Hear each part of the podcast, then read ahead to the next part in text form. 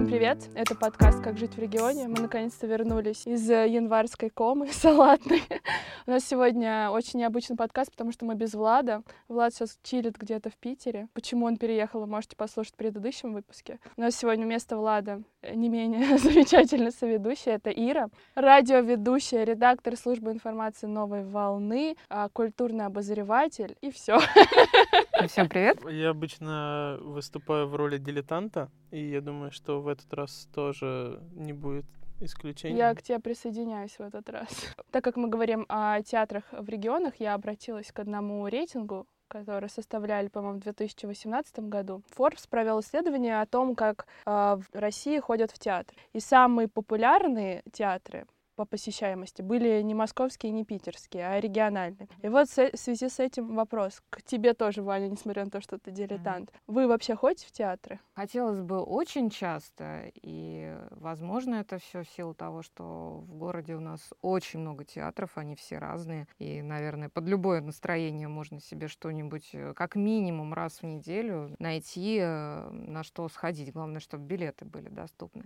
Но, как правило, то, обо что это разбивается, это рабочий график. Я стал ходить в театры, наверное, буквально в том году. А до этого мне мешало какие-то свои предубеждения. А почему-то мне казалось, что если ты работаешь в местном Волгоградском театре, то, скорее всего, ты актер не самого лучшего уровня, потому что тебя якобы не взяли, например, ну, как минимум, там, в Москву, да, играть. Но так как-то волей случая получилось, что попал раз, попал два на спектакли, и, ну, я раскаиваюсь. До недавнего времени воспоминания о театрах было такое, что нам лет по 10, нас учитель собрал, и вот мы едем автобусом, мы зашли, переоделись, получили номерок, стояли очередь, сели, увидели бутерброд за 100 рублей, нам мама дала как раз-таки 100 рублей, сидели вторую часть и поехали на автобусе домой. Вот у меня долгое время театр с таким ассоциировался. Но потом меня меня мама вытащила на маскарад, э, это постановка по Лермонтову, и меня так это сильно удивило, что мне просто, просто стало стыдно за то, что долгое время я театр ассоциировала с каким-то инфантильным воспоминанием из детства. Ну вот, вот в этом, наверное, кстати, наша проблема общая. В масштабах, наверное, всей страны какая-то стандартная такая театральная инициация проходит э, в каком-нибудь, не знаю, шестой, ну, шестой, наверное, рано. Вот я не помню, по-моему, когда я училась в школе, нас первый раз э, коллективно вывезли в театр в классе в восьмом. Это была мускомедия. Мы смотрели, по-моему, «Летучую мышь». Ну, опять же, да, я очень мало помню из того, что я тогда видела на сцене, потому что все это перебил тот эпизод, то, что еще на подходе к театру, это был май, тепло, Волга разлилась, э, залила ступени набережной, как это обычно бывает, и один из моих одноклассников все-таки решил нырнуть. Вот он нырнул, разбил голову, и, конечно, вот этот эпизод, он превзошел с собой все, что мы видели потом. А, я не могу понять, в чем была проблема, да, то ли как бы спектакль был тогда не очень, то ли с нами какую-то предварительную работу не провели, то ли все-таки летучая мышь для восьмого класса, это рановато. Мне кажется, проблема вообще, которая касается большинства таких классических, архаичных развлечений, типа чтения. И да, сейчас чтение все более и более входит в моду, но м, вряд ли кто-то, когда осознанно начинает читать в зрелом возрасте, да, он такой, ох, перечитаю-ка я, например, классику, да, какую-нибудь. Ну, мне кажется, что мало. А потому что в основном это все тоже ассоциируется там с какими-то школьными воспоминаниями, которые могут быть не самыми приятными. А для меня, например, действительно театр стал а, источником какой-то, да, измененной эмоциональной реальности только вот тогда, когда по роду деятельности я стала чаще в него ходить. Я стала общаться с э, режиссерами, с актерами, чаще бывать и, э, собственно, и в зрительном зале, и за кулисами. И когда ты видишь это уже осознанно, да, и воспринимаешь это все как зрелый человек, который уже сам прожил какой-то жизненный опыт, да, и знает, собственно, что имел в виду автор, не исходя из слов преподавателя, да, который потом обсуждает э, на классной э, часе, да, вашу прошедшую поездку в театр,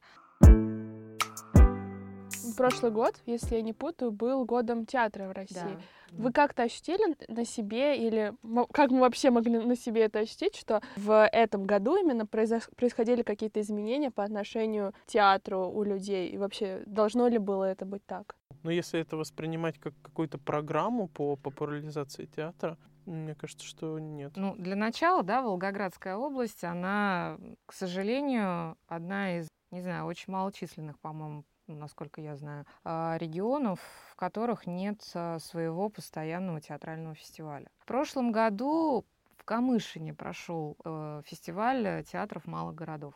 И это было большим событием. Плюс э, у нас еще летом прошло достаточно важное, я считаю, событие вообще для культурной жизни региона. А у нас в Волгограде был фестиваль э, инклюзивных театров. И инклюзивный театр — это то, о чем вообще э, совсем недавно, наверное, ну, во всяком случае, в нашем городе стали разговаривать. Я подозреваю, что в Москве и в Питере эта вся история началась гораздо раньше. Мне кажется, что сейчас самое время вообще ну, объяснить правильно, что такое инклюзивные постановки. Ну, а, инклюзивный театр а, это а, постановки, когда в спектакле вместе с обычными актерами участвуют также люди с ограниченными возможностями здоровья. А эти люди, они любители? На самом деле это никак не регламентируется, потому что, насколько я знаю, вот а, Анастасия Рыбушкина, которая возглавляет а, вот эту молодежную организацию «Пламя», она совсем не профессиональная певица или актриса, но она как раз-таки исполнила одну из главных ролей. Для них это стало очень важным этапом, я имею в виду для ребят, которые а, участвуют в этой организации, а, состоят, вернее потому что э, их главная цель объяснить всем остальным людям, что они чувствуют точно так же, как они. И они могут тоже что-то делать точно так же, как и они. И что э, отсутствие зрения не лишает э, человека э, стремления к, заниматься искусством. И оно не обязательно должно стать препятствием для того, чтобы человек мог это делать. Ваня в одном из э, наших выпусков говорил о том, что в театр не ходят, потому что у них убогие афиши и вообще в целом плохой Да. маркетинг. Э, Я никогда не замечала, насколько действительно дизайн афиш, может быть, это аутентичность э, театральная, может быть, это просто дизайнер такой, но я действительно смотрю, и там, вот, знаете, все написано таким курсивом, что даже непонятно, что там написано. Ну, мне кажется, что на самом деле у нас сейчас э, самые крутые афиши, причем самые крутые афиши в интернет-пространстве, потому что в печатном виде их как раз-таки нигде и нет. А это афиши, которые делает э, театр в Леднике и Дремтеатр. Вот, потому что у них они э, действительно интересные, они свежие, они в чем-то даже авангардные. А не связано ли это с тем, что вот эти театры, которые ты привела, они не классические, они как бы представители вот нового типа театров? Может быть, дело в этом, в том, что там работают люди ну, нового толка, а вот в классических театрах все-таки старой Да, закалки. Ну вот опять же, да, а кто сказал, что театр, он обязательно должен восприниматься как место со сценой, с оркестровой ямой, обязательно вот эти вот там, блин, шторы с ламбрикенами где-нибудь в коридоре, да? Ну, вот я не помню, да, не буду сейчас врать, э, кто из великих сказал, что настоящему актеру для того, чтобы гениально сыграть, ему достаточно одного стула не а, обстановка и не площадь делает театр театром, не наличие какого-то там, не знаю, колоссального осветительного оборудования. Вот. э, Театр — это прежде всего люди. И если у театра крутые актеры, если есть э, просто офигенный режиссер или художественный руководитель, то да, пожалуйста, блин, хоть на улице, на площади выйдите и вы сыграете. И это будет театром. Слушай, ну вот у меня тогда к тебе такой вопрос. За какими все-таки, получается, театрами будущее? Ну, на самом деле э, сложно сказать, потому что мне, как обывателю, да, который ходит в разные театры, и до сих пор я, например, к своему стыду признаю, что, наверное, до сих пор не освоенный как следует, э, для меня осталась опера. Потому что у меня до сих пор там где-то в плейлисте висят любимые арии, да, но вот чтобы ногами дойти в ту же самую Царицынскую оперу, которая у нас в городе есть, и uh, у нее огромные истории, прекрасные постановки, ну вот не срастается, пока не срастается. Но я думаю, что обязательно когда-нибудь я этот пробел восполню. А, классические ли победят э, или современные авангардные? Да мне кажется, что по большому счету любой театр, он найдет своего зрителя. Потому что это то же самое, как с книгами, да. Кто-то за поем читает Young Adult, да, а кому-то там жизнь не мила без фантастики, третий сидит на каких-нибудь там, не знаю, со социальных экзистенциальных драмах. Вот. И ты никогда не заставишь человека, которому нравится что-то одно, бросить это и начать активно потреблять другое.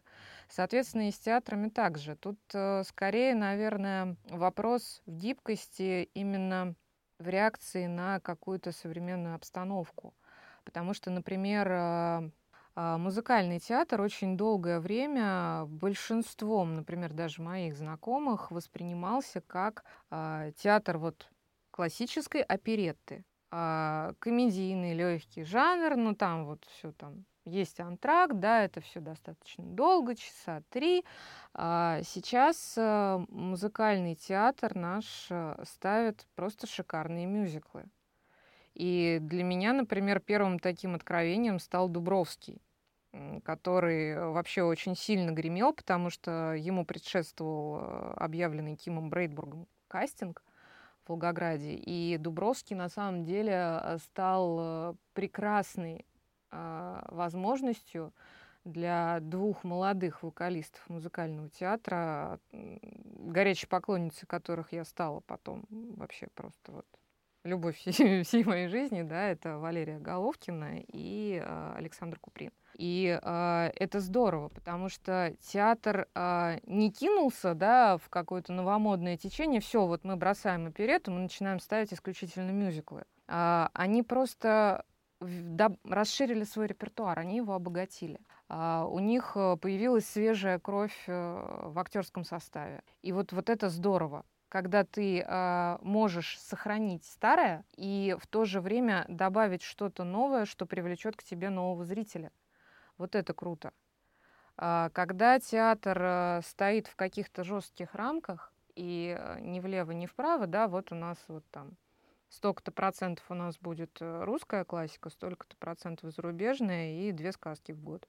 Вот это уже печаль, потому что перспективы тогда весьма туманные. Очень здорово, что волгоградские театры э, стараются включаться вот э, в эти изменения, да, они пытаются поймать зрителя новый, нового образца, а, потому что, например, нежно любимая мной молодежка, а, она вообще не боится периодически даже делать какие-то эксперименты вроде кабаре иллюзии. Такая очень своеобразная постановка, которую они сами жанрово определяют как фонтан эмоций в одном действии. И это просто умопомрачительный фьюжн всего. Там есть пантомима, там есть комедия, там есть э, какие-то вокальные выступления. И все это такое разное. Там есть какой-то сюрреализм, когда э, люди в странных декорациях и в странных костюмах, они ничего не говорят, они просто какую-то пластику показывают тебе три минуты на сцене, но ты вот, открыв рот, смотришь на это. Вот к разговору об омолаживании, о новой крови, как в составах э, работников, актеров, так и внутри аудитории нужно ли омолаживать вообще театру, который каменный, который старый, который э, как атлант существовал здесь все время, ставил какие-то проверенные временем постановки.